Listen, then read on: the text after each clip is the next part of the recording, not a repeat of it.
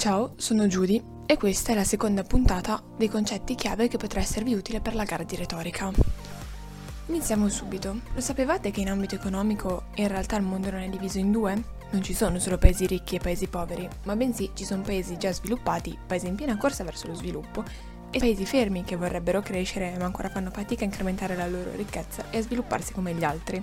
Vi ricordiamo che, come dimostra Adam Smith, la ricchezza globale non è fissa, come sostenevano i mercantilisti. Quindi, per chi vuole crescere non c'è bisogno di dichiarare guerra o razziare gli altri paesi, ma bensì può scegliere di investire nel capitale umano e nelle risorse.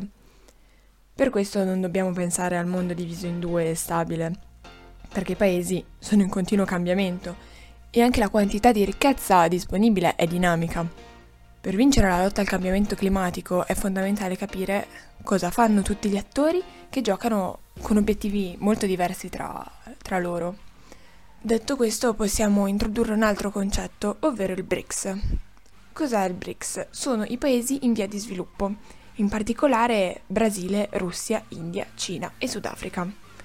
Questo gruppo esisteva già come BRIC, eh, poi è stato aggiunto il Sudafrica, per questa la S finale, ma non è un gruppo rigido, tanto che qualcuno preferisce parlare di BRICS, inserendo la T finale, nonché la Turchia.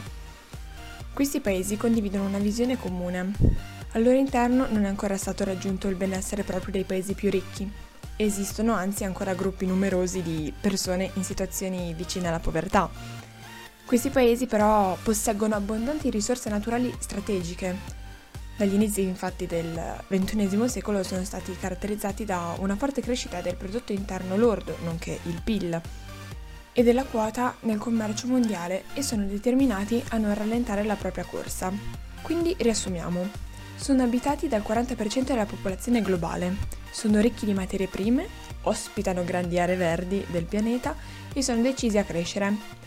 Quello che fanno è decisivo e per questo quando i paesi più potenti cercano di proporre regole restrittive sulla crescita di emissioni, da questo gruppo arriva una forte opposizione alle scelte più restrittive. Detto questo, vi conviene andare ad ascoltare il terzo episodio. Ciao!